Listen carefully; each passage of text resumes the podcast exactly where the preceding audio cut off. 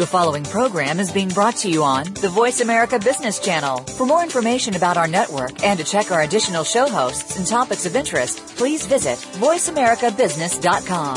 The Voice America Talk Radio Network is the worldwide leader in live internet talk radio. Visit voiceamerica.com. The views and ideas expressed on the following program are strictly those of the host or guests and do not necessarily reflect the views and ideas held by the Voice America Talk Radio Network, its staff, and management.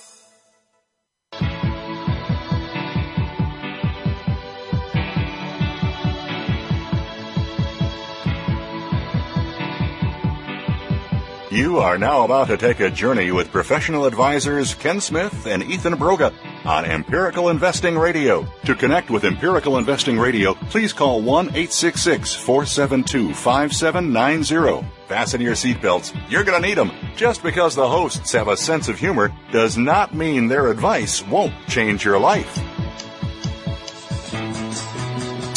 Good afternoon and welcome to Empirical Investing Radio. I'm Ken Smith. Sitting next to Ethan Broga. Good afternoon, Ethan, as usual. Hey, Ken.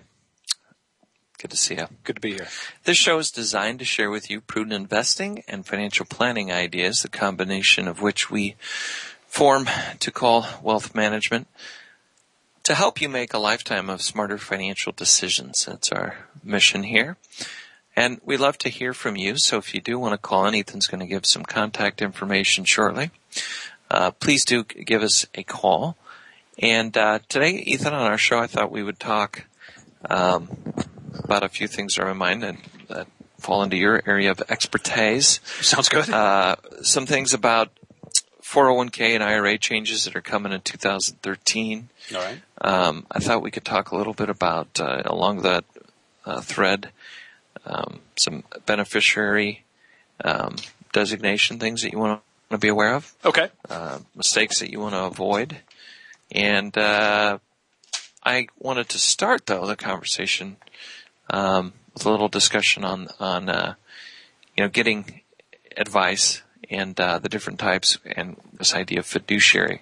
From time to time, I like to revisit that. I know we've talked about it a lot on the show, Sure. historically speaking. But if you're just tuning in, we're gaining new listeners rapidly. That's what I understand. And so I want to make sure that everyone's always up to date and talk a little bit about um, how to get how to get advice or help and some thoughts in an ever ever changing and rapidly um, changing landscape with, in terms of uh, the regulations and uh, the oversight of our industry. Mhm. It's tough to kind of keep track of everything that's going on. So, I've got a couple articles here that I thought we could talk about. Sounds good. Sounds pretty good. Yeah. You want to go ahead and give out our contact information, Ethan? Uh, sure. Yeah. Well, uh, as usual, this is a live recording. No, sorry, live show today. Just getting around. Uh, if you'd like to join the show and perhaps have a question or, or uh, something of that nature, feel free to give us a call at 866-472-5790, or if you prefer, uh, email is fine too, uh, and we can be reached at contact at empiradio.com. Yeah, send it on your typewriter first. If you have a typewriter, I guess that might not work. you know, put your thoughts down. Oh, sure. We appreciate it. And uh, a lot of times we get questions and then we just cover them throughout the program. So we don't have to call you out specifically, but a lot of the questions we talk about, either from time to time, are actual questions we get. Sure, that's right. So you can feel confident if you want those to be sent anonymously.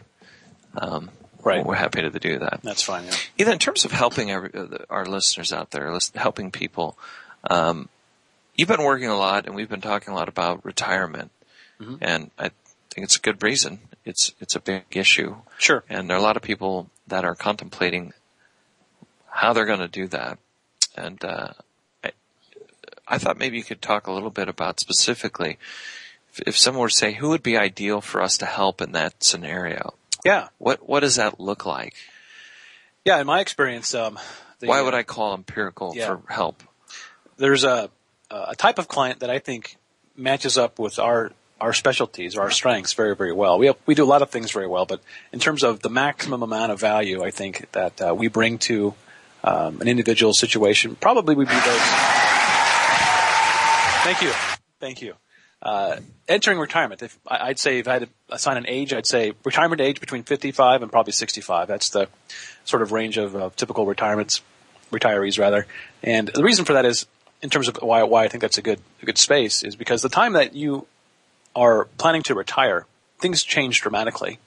And there are several things that you should do, or in terms of being ideal, that you would do early on in retirement that could really set the tone for the rest of your retirement.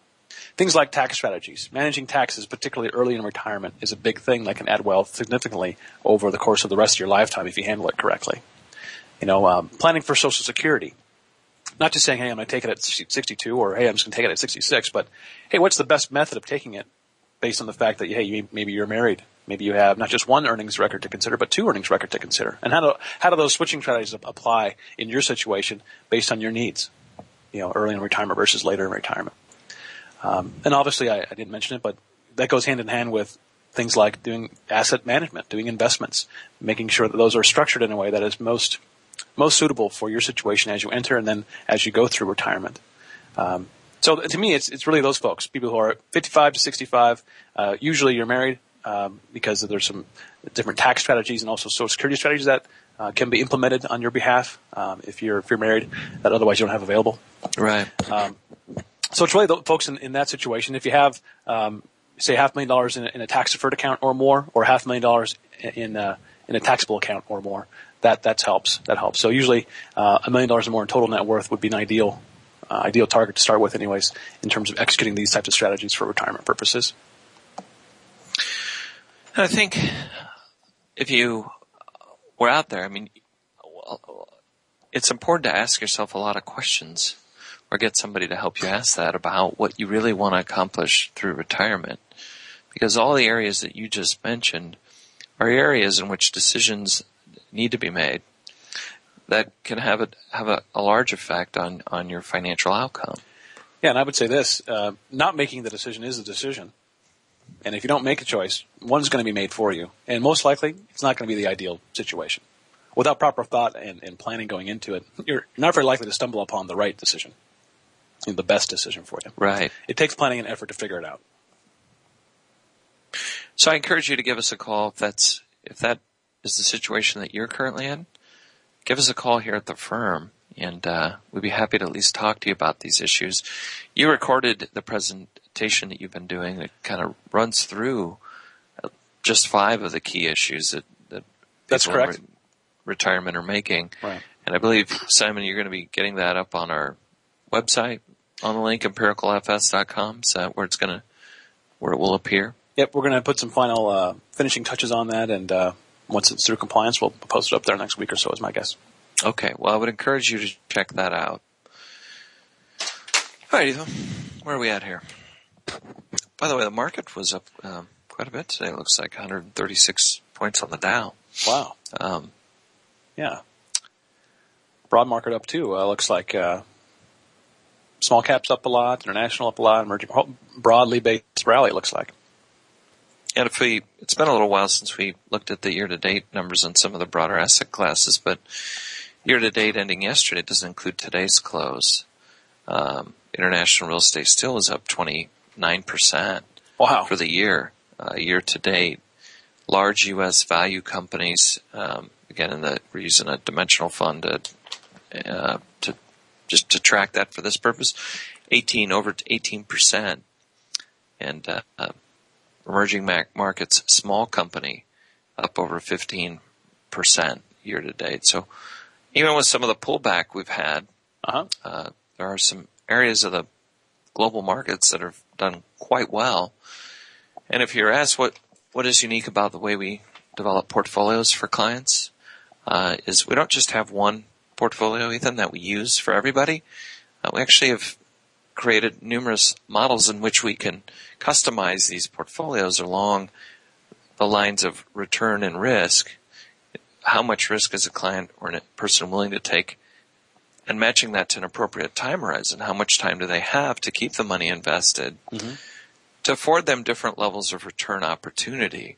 Um, and it's along these very unique investment asset classes that I just don't see most people buying out on their own. Yeah, I agree with that. Now, we've been doing this these types of portfolios now for almost well, well over 10 years, um, mm-hmm.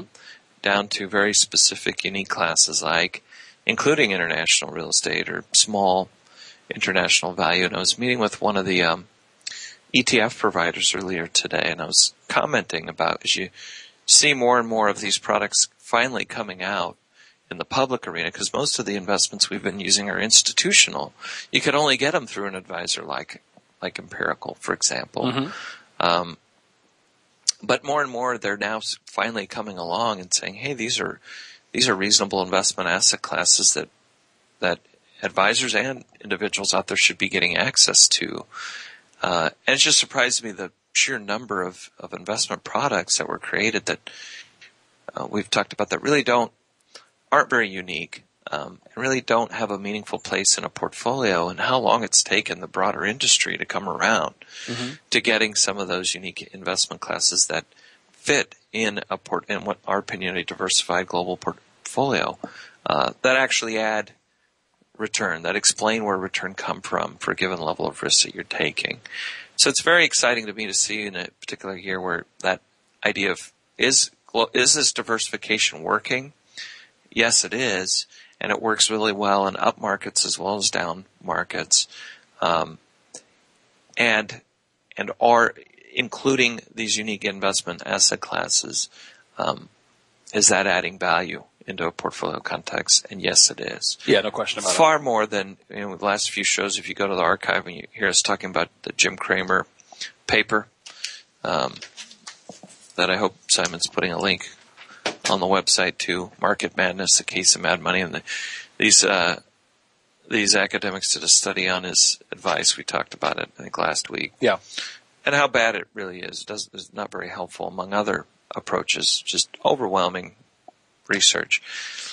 Yet 90% of the market, um, in terms of numbers of people investing, it, it is still pursuing some form of, of these types of advice. Um, again, our part of our existence hopefully is to change that. So the way we're looking at and building these portfolios, I think what if you say what was unique about it is we're aligning our clients or aligning yours as an investor, we'd love to help you do this, your specific unique situation with regard to how you feel about risk, the type of return, helping you figure out what kind of return what do you, actually need. Exactly. Right. And how do you take the market and stay away from turning it into a casino and turning it into a place where you can invest and expect a rate of return on your capital um, for the least amount of risk. And we do the same thing. We've got multiple ways of looking at constructing a fixed income portfolio and then mixing those together. Growth investments, not just stocks, but other asset classes that we'd categorize as growth investments and mixing those together with more conservative or risk reducing or volatility management investments. Right. Um, doing it in a very tax cost friendly way on top of it. Right. You know, I like to, I've been fond of saying that if, if you as an individual investor out there, you, you, you had the resources and the desire and the time, frankly, to figure out how best to invest, you know, read through the academic journals, see what's been said on, on the topic for the, in the years past, the decades past, whatever the academics said in this area. Uh, that's the job we're doing for you. We, we've done, we've done all the work for you. We can t- relieve a significant burden from you. Well, that'll lead us in. When we come back from this break, we've got to take to this discussion about what a fiduciary does for someone. And the article I want to go over is called Not All Advisors Are the Same. How Can You Tell the Difference by Maria Elena Lagomasino, I think I. We'll be right back. We've got to take a quick break.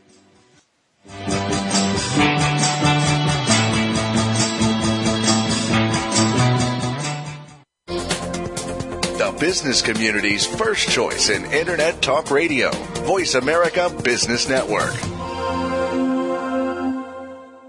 Are you an individual investor looking for a trusted financial advisor? Or are you a financial professional looking to connect with a world-class wealth management firm? My name is Simon Liu, portfolio manager with Empirical Wealth Management, inviting you to contact us at 1-800-923-4307. That's 1-800-923-4307. Or visit our website at empiricalfs.com That's E-M-P-I-R-I-C-A-L-F-S dot com. Our mission at Empirical is to provide clients with the most effective, unbiased investment and financial planning advice available. Empirical is changing the way investment advice is delivered by striving to put our clients' interests first. Call us now to get started with a no cost, no obligation discovery process. The number again is 1-800-923-4307 or you can begin this process on our website at empiricalfs.com. Do you want to know what's really going on these days? Well, Capital Thinking takes you inside the worlds of policy, politics, law, and business. What happens in Washington, on Wall Street, and in our nation's legal system impacts your business every day. We're taking you on a behind the scenes tour of all of it. Each week, we bring you unfiltered conversation with a variety of influential policymakers, lawyers, and business leaders. I'm Kevin O'Neill, and I'm your host as Capital Thinking tours the halls of power. Join me for Capital Thinking on the Voice America Business Network each Thursday at noon Eastern and 9 a.m. Pacific Time. From the boardroom to you, Voice America Business Network.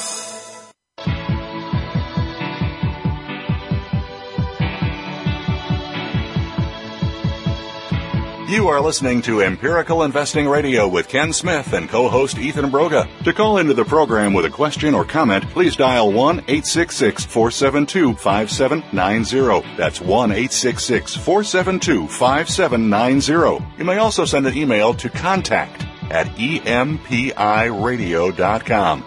Now, back to Ken and Ethan.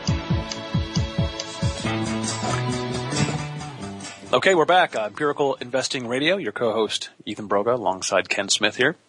Again, if you'd like to uh, join the program today, feel free to give us a call at 866-472-5790, or you can reach us via email at contact at EMPI Radio.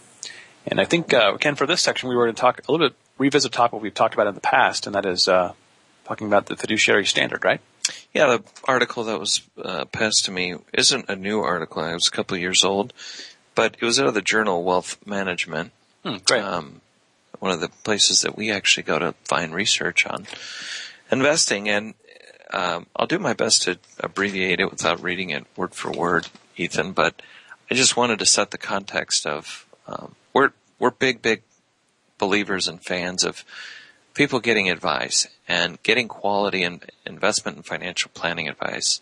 Uh, in my view, they, they need to go hand in hand, and I wouldn't accept any investment advice outside of planning. Um, doesn't mean things like, well, you should be diversified. Yeah, those are great maxims, right? But in terms of having someone manage my investments or you managing your own investments, it should be within the context of, of a financial plan. Sure. Um, and somebody who has the expertise to do that, which takes quite a bit of time.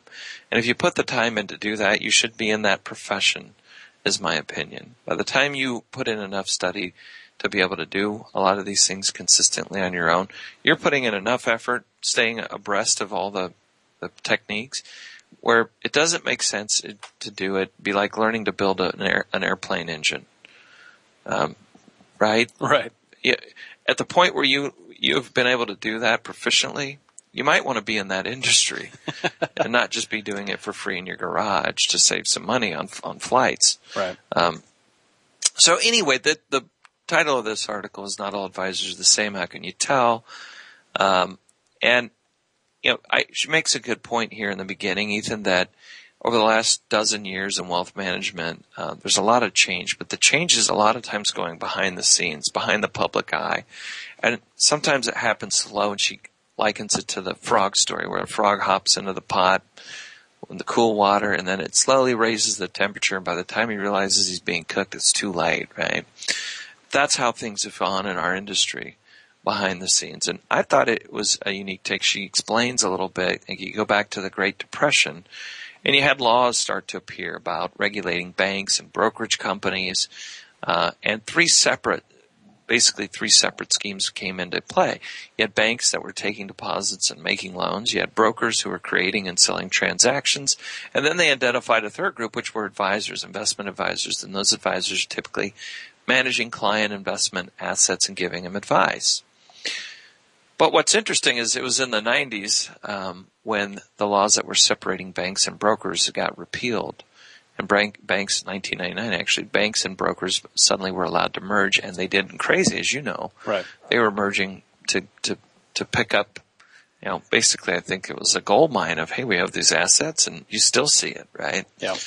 um, we see a lot in the accounting industry right now um, last decade or so uh, it just doesn't really get talked about in this context but banks and brokers allowed to merge and, and they did and so brokerage rules and a brokerage mindset now this is her viewpoint um, were different than that of a bank the banking traditional banking mindset after these earlier regulations were put in. And in a brokerage mindset her view she kind of puts it in a context of a, of a strong sales culture. Um, and that sales culture swept through banks kind of overtaking what she refers to as their fiduciary culture. Uh, and in effect, you know, these separate activities were advising families from the family's perspective um, versus selling investment products uh, became merged into one entity.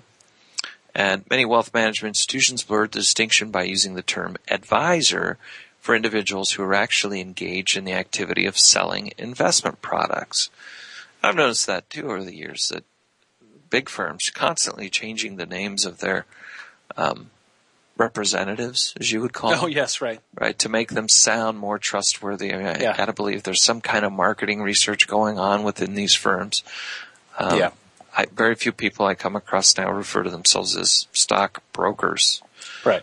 But somehow that became a negative connotation. Right. So even if you're in that environment and you are selling, I don't, I'm not clear that a lot of them are running around going, "Hey, I'm a stockbroker."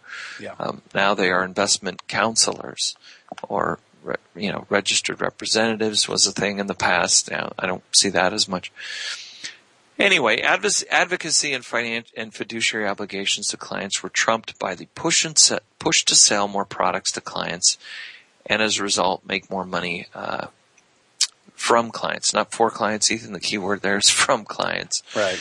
And uh, although many private bankers sincerely intend to put clients' interests first, it has been her personal, Maria's personal experience here that um, the new sales-oriented business models trumped uh, words and good intentions. And I think we've seen that as well. That's fair. Uh, there are good people within inside of organizations that have this sales type culture or whatever. And as honest and hardworking as they are, um, their recommendations or the ultimate investment products seem to be slanted um, in a way that ne- isn't always necessarily putting the investor first. And uh, the real issue, the muddy middle here, is advice that is in a client's best interest and sells of products to customers uh, are not the same and in many respects incompatible. It's like comparing apples and o- oranges. Um,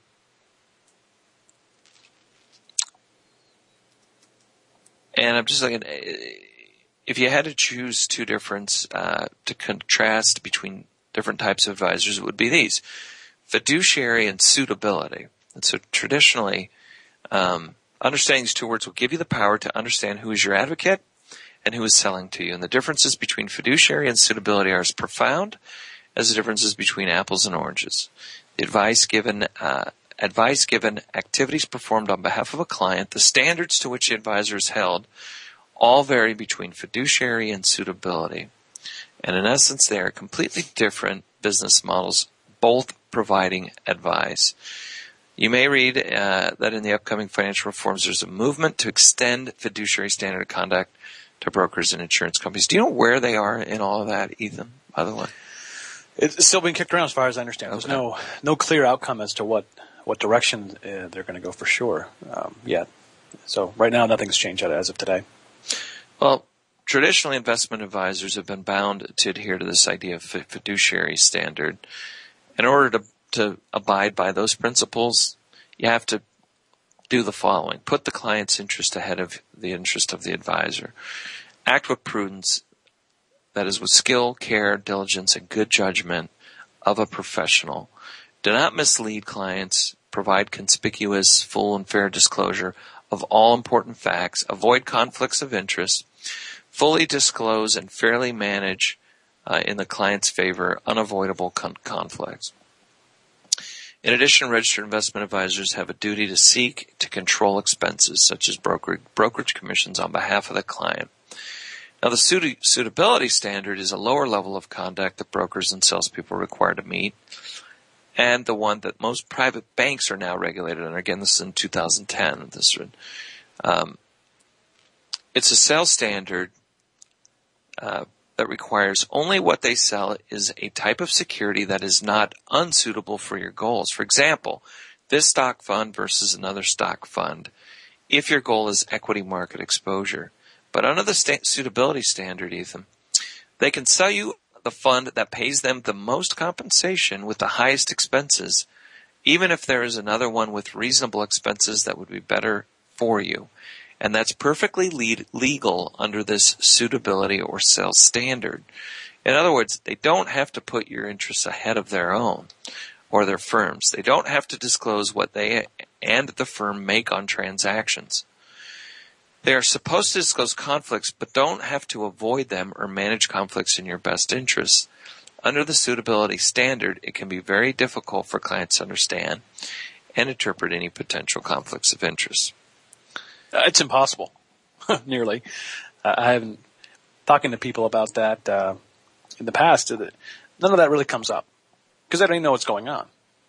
Right? They don't know the questions to ask to, that would expose those types of things going on most of the time. Well, what I think is shocking here, Ethan, and then we'll op- op- take a break in a couple of minutes and then come back and open this up to a little discussion, is one security analyst had projected at this time um, that if a fiduciary standard of conduct were to extend to brokers, it would have cost a firm like, say, Morgan Stanley Smith Barney as much as $300 million a year. So, changing their model. I'll bet that's low. Yeah. to be honest with you. Yeah. Changing their model to say, hey, well, now we have to put the client's interest in front of ours would cost their profitability $300 million of in, profit. In one year in a particular year. Mm-hmm. Yeah, in a single year. Um, it makes a lot of sense why some of these older firms, the only changes that they make are when they absolutely have to because they're losing so much client revenue. Mm-hmm. They're losing share to independent advisors like uh, like Empirical, for example, as a whole.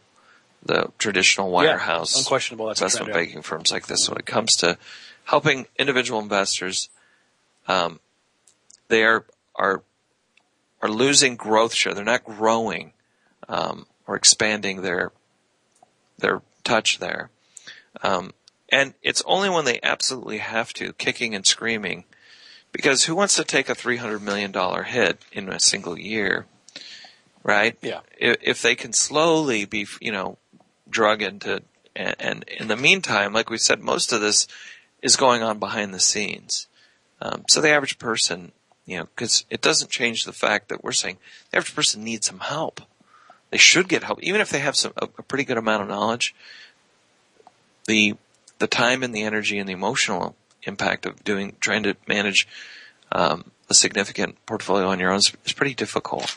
Sure. It shouldn't be done anyways in isolation outside of the other areas of tax and retirement planning and estate planning and, and asset protection, some of the other things that need to be done. I would agree, yeah. So when we come back, let's take a quick break, Ethan. Let's finish on this topic and try to put some light into how, how you would make decisions about finding someone to give you a fiduciary type advice and then move on to the, the last two segments on the retirement um, changes that you should be aware of. Sounds good. We'll be right back.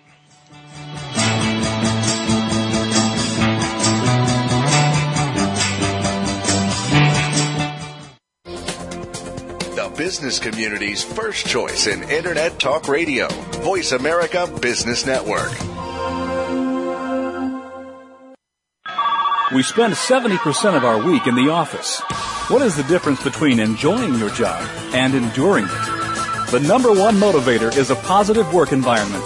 And that's where Real Recognition Radio comes in. Join your hosts, Roy Saunderson and S. Max Brown, as they take a look at the positive factors of the workplace, such as employee rewards, recognition, incentives, and much more. Tune into Real Recognition Radio, Tuesdays at 1 p.m. Eastern, 10 a.m. Pacific on the Voice America Business Channel.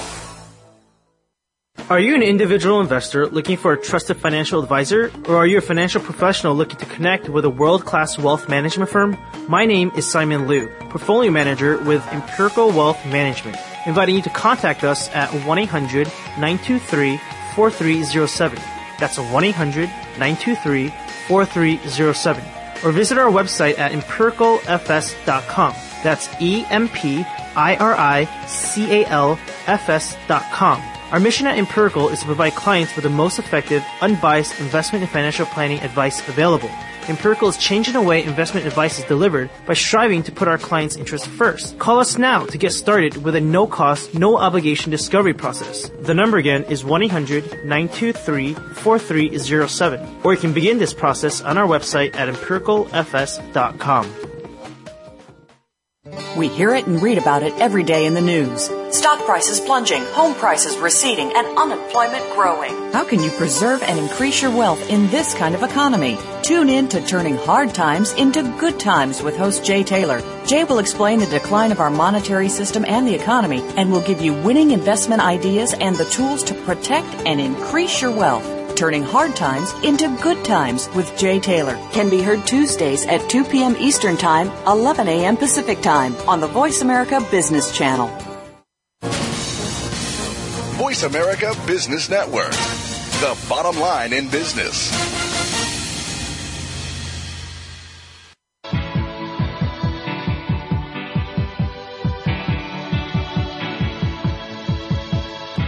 You are listening to Empirical Investing Radio with Ken Smith and co-host Ethan Broga. To call into the program with a question or comment, please dial 1-866-472-5790. That's 1-866-472-5790. You may also send an email to contact at empiradio.com. Now, back to Ken and Ethan. We are back, Empirical Investing Radio. Your co-host Ethan Broga, and some nice sound effects there. It looks like. If you'd like to join the program, feel free to give us a call at 866-472-5790, or you can always reach us uh, via email as well at contact at empiradio.com. And just before the last break, we were just wrapping up uh, the discussion about the fiduciary standard of care when it comes to investment advisors versus your sort of um, regular financial consultant or, or uh, old, old broker at the old, old firms anyways. And, uh, Ken, we were going to wrap up this part of the discussion?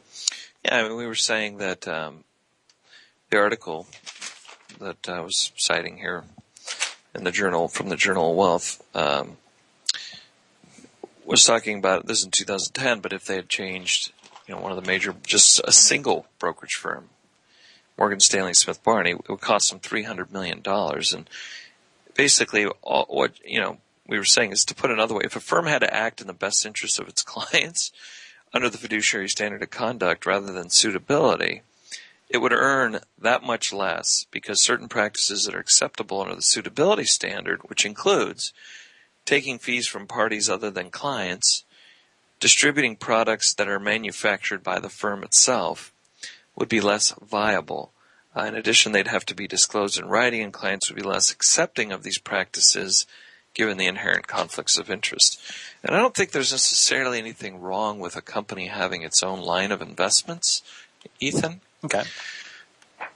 Because I've grappled with that over 17 years now to figure this out. Now currently we don't have in our firm any proprietary investments, but our strategy is proprietary in that we created it, right? We're, we're putting together different investments, um, to get to a portfolio for a person to reach their goals.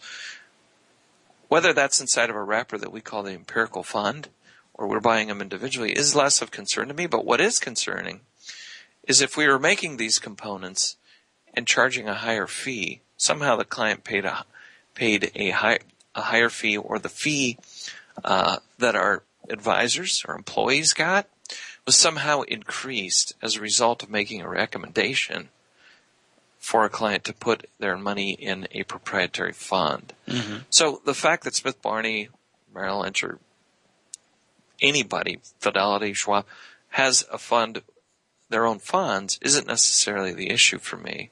It's how are the people recommending those funds being compensated? Is it any differently? Is there any pressure? Is there any evaluation system internally that would say, hey, you're doing a better job if more people are investing in these funds Mm-hmm. or a not so good job, right? It, it wouldn't even necessarily have to be a direct tit for tat, here's a dollar every time. But, if that was ever part of the review process of an advisor inside of any of the, any company, that would be a difficult thing for me to, to feel that you're putting, you have the objective ability to put the, the client's best interest Right. first.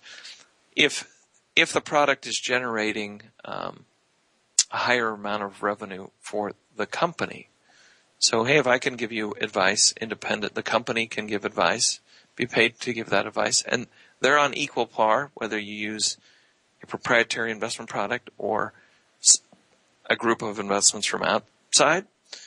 To me, I don't have an issue then with that because maybe the investment product that they created uh, was something that was needed, wasn't out available in the marketplace. So what's in the best client, the client's best interest would be to create that product or investment so that the client could get access to it. You know what I'm saying? I think so. A time where there were no index funds is an example. Mhm. Um, it, I don't think it would be inappropriate for a company, to say like Vanguard, who created the first retail fund, if they were giving advice back then to say, hey, we recommend you to be in our Vanguard index because there was no other index fund to invest in. No alternative, right? See what I'm saying? There's no conflict there, um, particularly if the fee that they charged to give advice didn't change. You know, and one way you could do that is to say, hey, well, if I'm charging 1% to give someone ongoing investment advice, if I create my own fund, um, I will deduct the cost of that fund from the management fee. Right? But it's a little bit weird if I'm charging the 1%. I continue to do that, and I was able to somehow charge the additional expense of the fund. So I'm basically double dipping, right? Sure. Um, and it's not completely fair, I think, to say, well, yeah, but that fund is still the same expense as in other funds. So what's the difference, right? Oh, the difference is the company would be making more money under that arrangement, right? Right. Um, so I think that's a little bit of how I would view that. That it's not necessarily bad that any company have its own particular investment strategies. I would ask though, if there's 20 of the same exact strategy already out there, does that make a lot of sense? And I would follow the, the money path in that case. You know what I mean? Um, so to conclude this discussion, her advice was, how can you make sure an advisor is working for you as your advocate rather than in their own firm's interest? Do a fiduciary review, ask the questions, uh, and get answers to each of these questions in full and get them in writing. And I think that's unique, Ethan. Right. Getting answers in writing because it's very easy. Even the, uh, whatever we're calling them, she gives a list of the names. The registered representative, sales associate, broker, private bank, whatever they are, it's easy for them not to fully understand all of this. Um, they may not even be doing it to be deceptive. Uh, but it's a whole different story when you say, hey, can I get this in writing? Are you a registered investment advisor under the Investment Act of 1940? Will you be working for your firm, for yourself, or me as my advocate at all times? Be interesting to see that in writing. Sure. Uh, are you obligated to put my interests before your own or your firm's at all times as a fiduciary to me?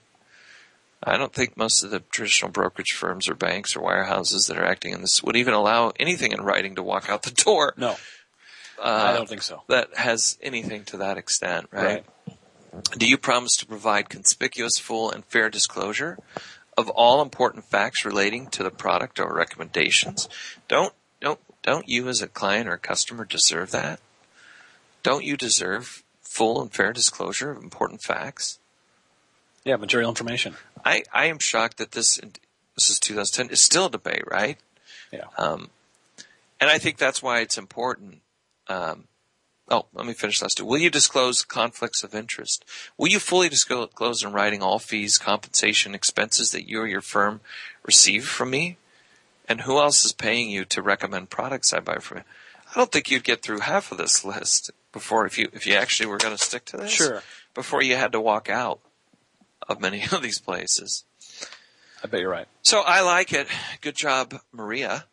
And the other concluding word of caution I would say is regardless of what happens, the industry has had a pretty good way of you create a set of regulations and then you figure out what's the minimum thing we have to do to comply to these.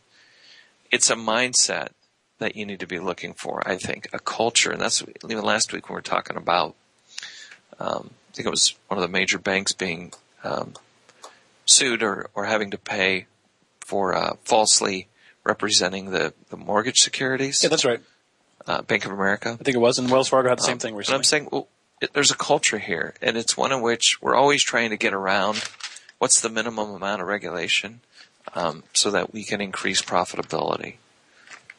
And I think it's possible, Ethan. Otherwise, we wouldn't be doing this. Mhm. I think it's possible to create a, a company that you have the highest level of expertise, the highest. You're, you're trying to get and achieve um, the the education, the credentials to help people, and to put their interests first and still be pr- profitable. How much is enough? I always respect um, John Bogle in that respect, the Vanguard, and he said, "How much is enough?" You Right. know, I don't, I don't need to die with a hundred billion dollars. Um, you Right. know, how, how much is enough where I'm not going to compromise my ethics? You know, where I, I can go to sleep at night and feel good about helping people in a fair way. So,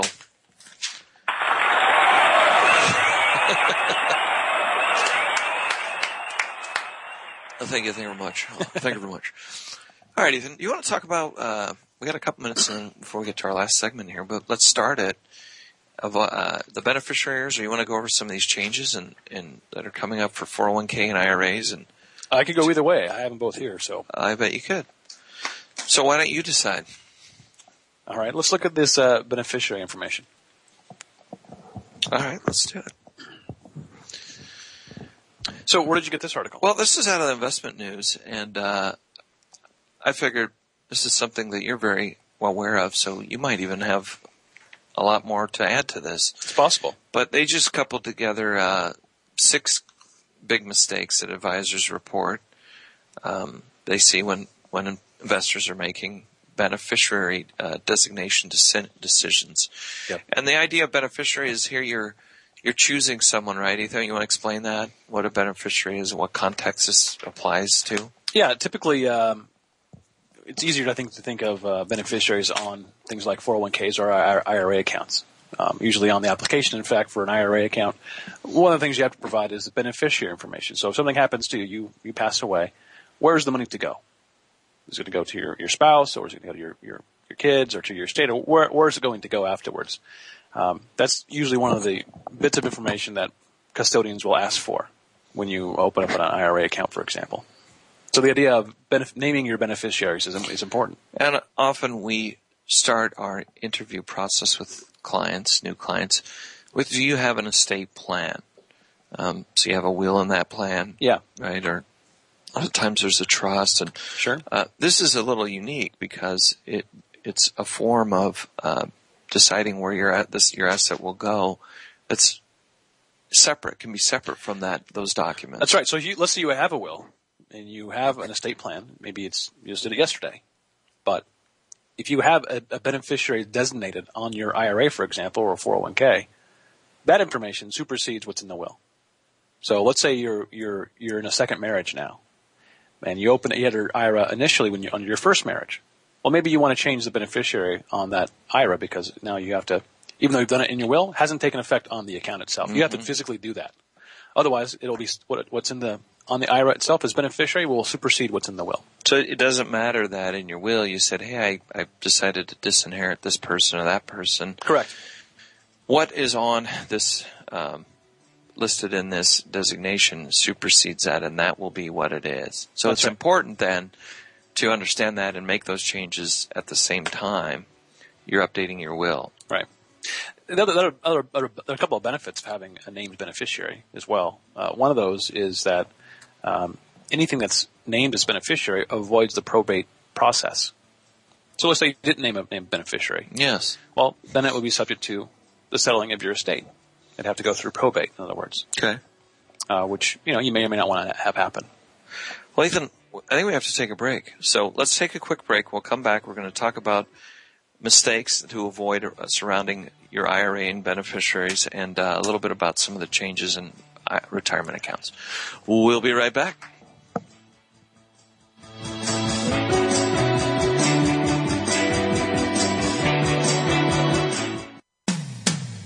When it comes to business, you'll find the experts here.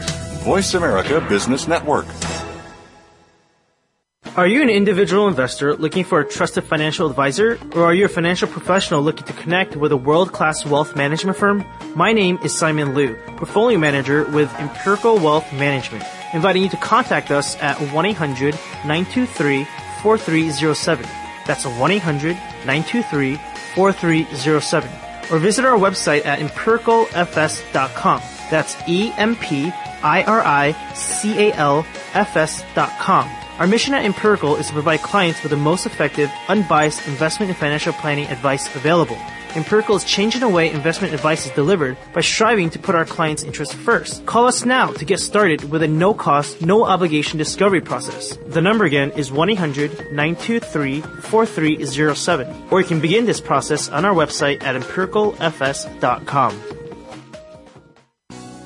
Do you know that over 70% of Americans with severe disabilities are unemployed? Are you one of the 2.5 million Americans with epilepsy? If you are, or know someone struggling with these issues, tune in to Disability Matters with Joyce Bender. On the show, Joyce will discuss these issues as well as others. She will have on nationally known guests that will offer helpful insight on disability matters and let you, the listener, call in with your questions and concerns. So if you struggle with a disability or know someone who does, listen to Disability Matters with Joyce Bender, heard every Tuesday at 11 a.m. Pacific Time here on VoiceAmerica.com. When it comes to business, you'll find the experts here. Voice America Business Network.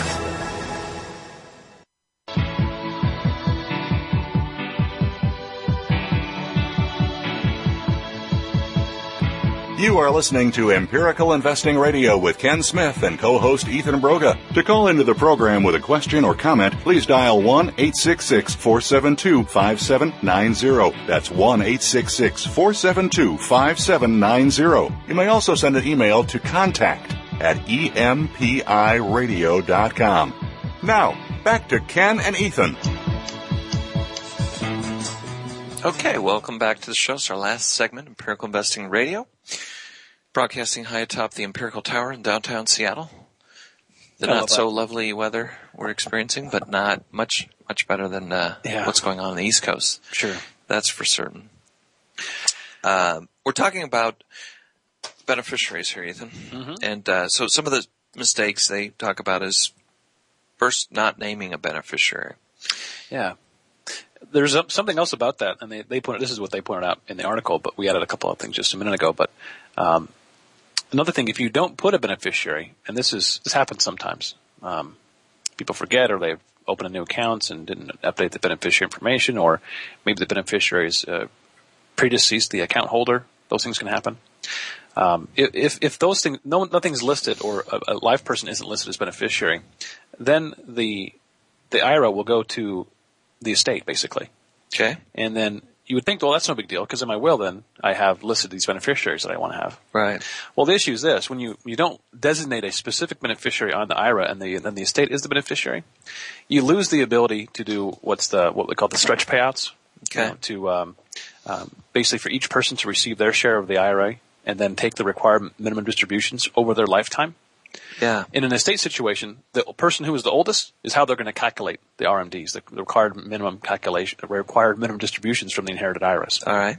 And that can mean a big deal. Like, if, say, uh, um, maybe um, uh, in a situation you have a, an an elderly person who's passed away, and they've listed maybe their uh, have their grandkids maybe as beneficiaries in the IRA in their will.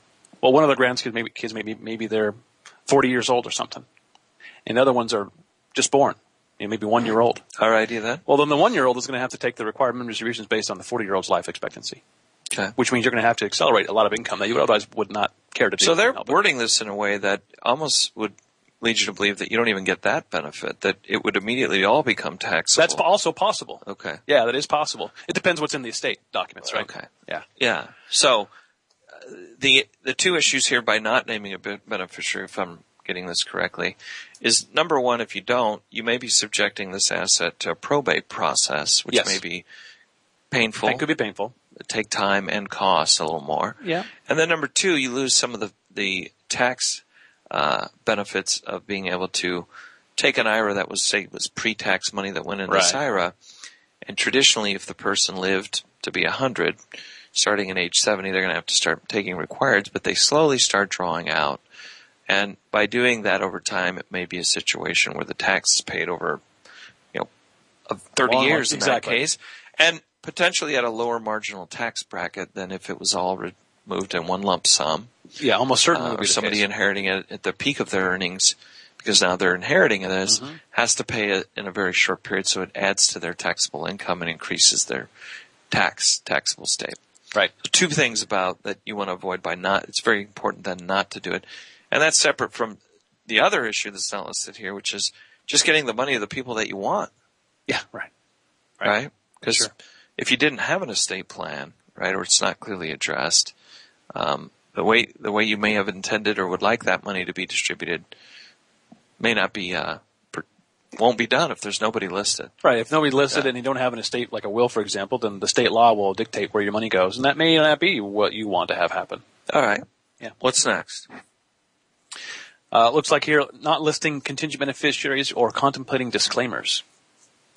Um, yeah, typically, you, most most of the time, if you're married anyway, you have your spouse be your your primary uh, beneficiary. Uh, but if your spouse predeceases you, for example, then you what would happen in the event you passed away? Well, it would go to a contingent beneficiary or a secondary beneficiary. That's how that normally would go. Um, so it's important to have those as well for the same reasons we just talked about. So basically, the concept here is if you don't, you wind up back in the first place, which is you Bingo. didn't. You're not same issues with not naming one. Right. Is this basically the issue here you, of not having a contingent in the event that the person you listed first as a primary pass away, and so you're right back into that same boat. Mhm. All right.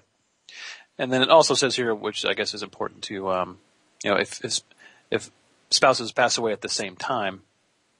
Um, oh, am I misreading that? Ken, I'm sorry. Yeah, basically, if if um, it seems to me that the real trigger would be though that the primary beneficiary passed away and you never changed it, it and, or didn't have a contingent is the same if you both pass away, right? Yeah, yeah. Because it's just going to go through probate, um, and and then you're on to the next thing of how that's going to get distributed. Right. So I also see here naming the contingent beneficiaries lets the primary beneficiary execute a qualified disclaimer as well, which is sometimes used as an estate estate planning technique to avoid unnecessary estate taxes. To make sure, at least in the, in the old days, where you had uh, each spouse have their own um, uh, federal exclusion amount to use. So the primary has the ability to to disclaim and pass, let it pass through to the. That's correct. Okay. Because and the reason is because you have to act, you have to physically, literally take open a new account and then receive the money. If you don't have constructive receipt of the money, it's in other words, it stays in the in the IRA of the deceased Okay. until you decide to where it goes. Then it's no problem. You can ha- you have the option to take it or not take it. And Okay. For, for estate planning purposes, you may want to do one or the other. That's good. That's that's really good to know. Yeah. lacking specifics in beneficiary designations. So we don't have a lot of time either. I think we should we'll click through these here. Okay, go ahead. But uh, your clients may uh, list children as beneficiaries, but include including common. specific names may be more appropriate. So you can't just don't just write down children. Right. Is what they're saying. Be very specific. And most of the forms we see, they want the person's name and um, birth date, Social security number, social so security number, Right. if possible. Uh, the more specific you can be, the better. Yes, absolutely. So that way you don't have to get into a legal issue later trying to determine, well, what, what do we mean by that and who was this person? Right. Failing to keep the designations up to date. So simply not updating as your life is changing, right? Perhaps certain beneficiaries have died or their relationship with the account holder has changed. Yeah. Or if uh, there's been divorces and remarriages and those sorts of things as well. Yep. That's fairly common. All right. Failing to keep beneficiary designation forms on file. Clients should keep copies of updated beneficiary designation forms on file. The records of an acquired custodial company can easily be lost or destroyed when a new firm assumes ownership. That's interesting. Is that a verifiable? Ver, it's certainly possible. It's possible. Hopefully, less and less now. I would we- think. But 20 years ago, probably more common. Yeah. Um, or longer. Certainly makes sense to keep a copy or have your advisor keep, have access to keep a copy. Makes sense for sure. Yeah. And more importantly, let the beneficiaries know how to gain access to that data. Yeah. You better believe it. Yeah. Not considering the financial or emotional readiness of beneficiaries. Uh, the money that designated beneficiaries receive from IRAs is unrestricted in most cases. Clients can't control who gets the amount of money or when, uh, or how to limit the money they use unless advance restrictions are put in place. One restriction is naming a trust as beneficiary and drafting terms that stipulate when individuals receive their share of the dough. Trusts are often used when beneficiaries can't manage their finances or lack, much like uh, Ethan here, self-control. right. When it comes to sound effects, he has no self-control. Or in a complex family. Um, so now you're getting into some pretty complicated stuff that needs to. We need to disclaim. You need to talk to an attorney, yeah. an advisor, and a tax person when you start um, getting involved with naming the trust. Right? Yeah, I think if you a lot of people just list. I've seen it before. List, hey, to my estate, uh, rather than naming a specific beneficiary. So the issues we talked about that. You're, then you're just having the IRA go to the estate, and then obviously there, we talked about the issues with that. But the same thing holds true with a trust. Identifying a, a trust as a beneficiary of, of, an IRA, potentially anyway, there can be some hangups with that, particularly when it comes to um, not allowing the the stretch benefits. You know, taking the yeah. minimum required distributions over a longer period. Those usually get shortened in the use of a trust. Certainly, if you thought someone was going to blow the money in a single year on that trumps whatever, that's a reason to do yeah. it. So reason it to put makes it a lot of sense. Well, thanks for tuning in to Empirical Investing Radio. I think that's all the time we have, Ethan. So we'll be back next week, Thursday at 2 p.m. Pacific time. That sounds great. If you want to give us a call throughout the week, call our firm here at 1-800-923-4307. Ask for Ken Smith or Ethan Broga. We'd be happy to talk to you. Have a great week.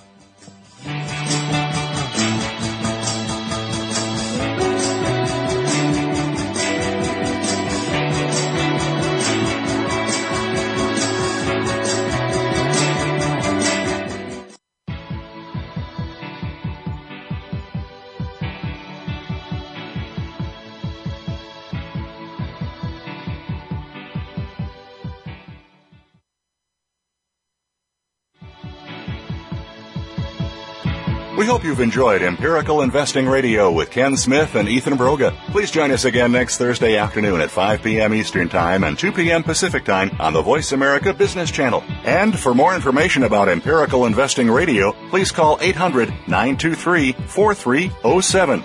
We'll see you next week.